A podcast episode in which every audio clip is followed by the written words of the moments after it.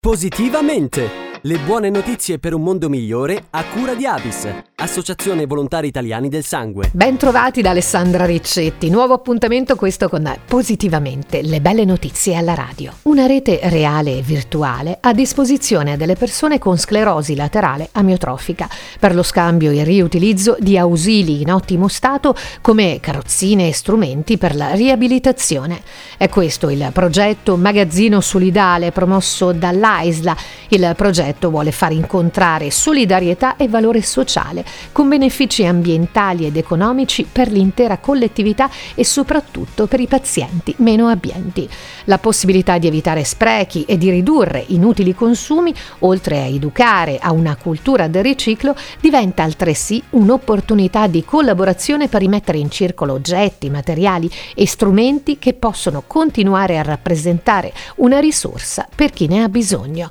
Ciascun donatore potrà pubblicare contemporaneamente sulla sezione del sito di AISLA, magazzinosolidale.it, fino a un massimo di 5 annunci di cessione gratuita di beni.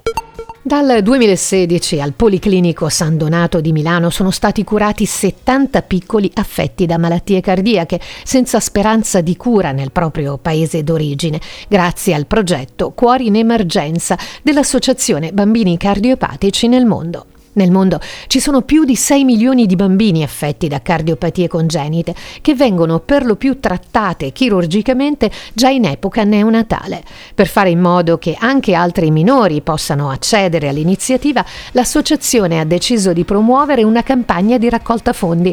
Si può donare inviando un sms o effettuando una chiamata da rete fissa al numero solidale 45587 fino al 26 febbraio.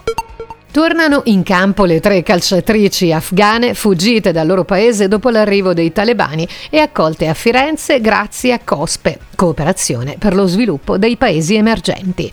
Le ragazze riprenderanno finalmente a giocare indossando la maglia del club centro storico Lebonski, squadra femminile che milita nei dilettanti, e due di loro giocheranno senza velo. Le calciatrici sono arrivate in Italia nell'agosto 2021 dopo essere fuggite dalle minacce del governo talebano che ha proibito alle ragazze di praticare sport e le ha messe nel mirino degli estremisti. La società sportiva Lebonski permetterà loro di poter continuare a svolgere l'attività agonistica in sicurezza, intraprendendo anche un percorso di integrazione e condivisione con altre sportive italiane. Si conclude qui questo appuntamento con Positivamente. Grazie per averci seguito. Da Alessandra Riccetti è tutto. Appuntamento alla prossima. Positivamente! Le buone notizie per un mondo migliore a cura di Avis, Associazione Volontari Italiani del Sangue. È un dolce molto richiesto e semplice da realizzare. Iniziamo prendendo il burro e il tuorlo delle uova.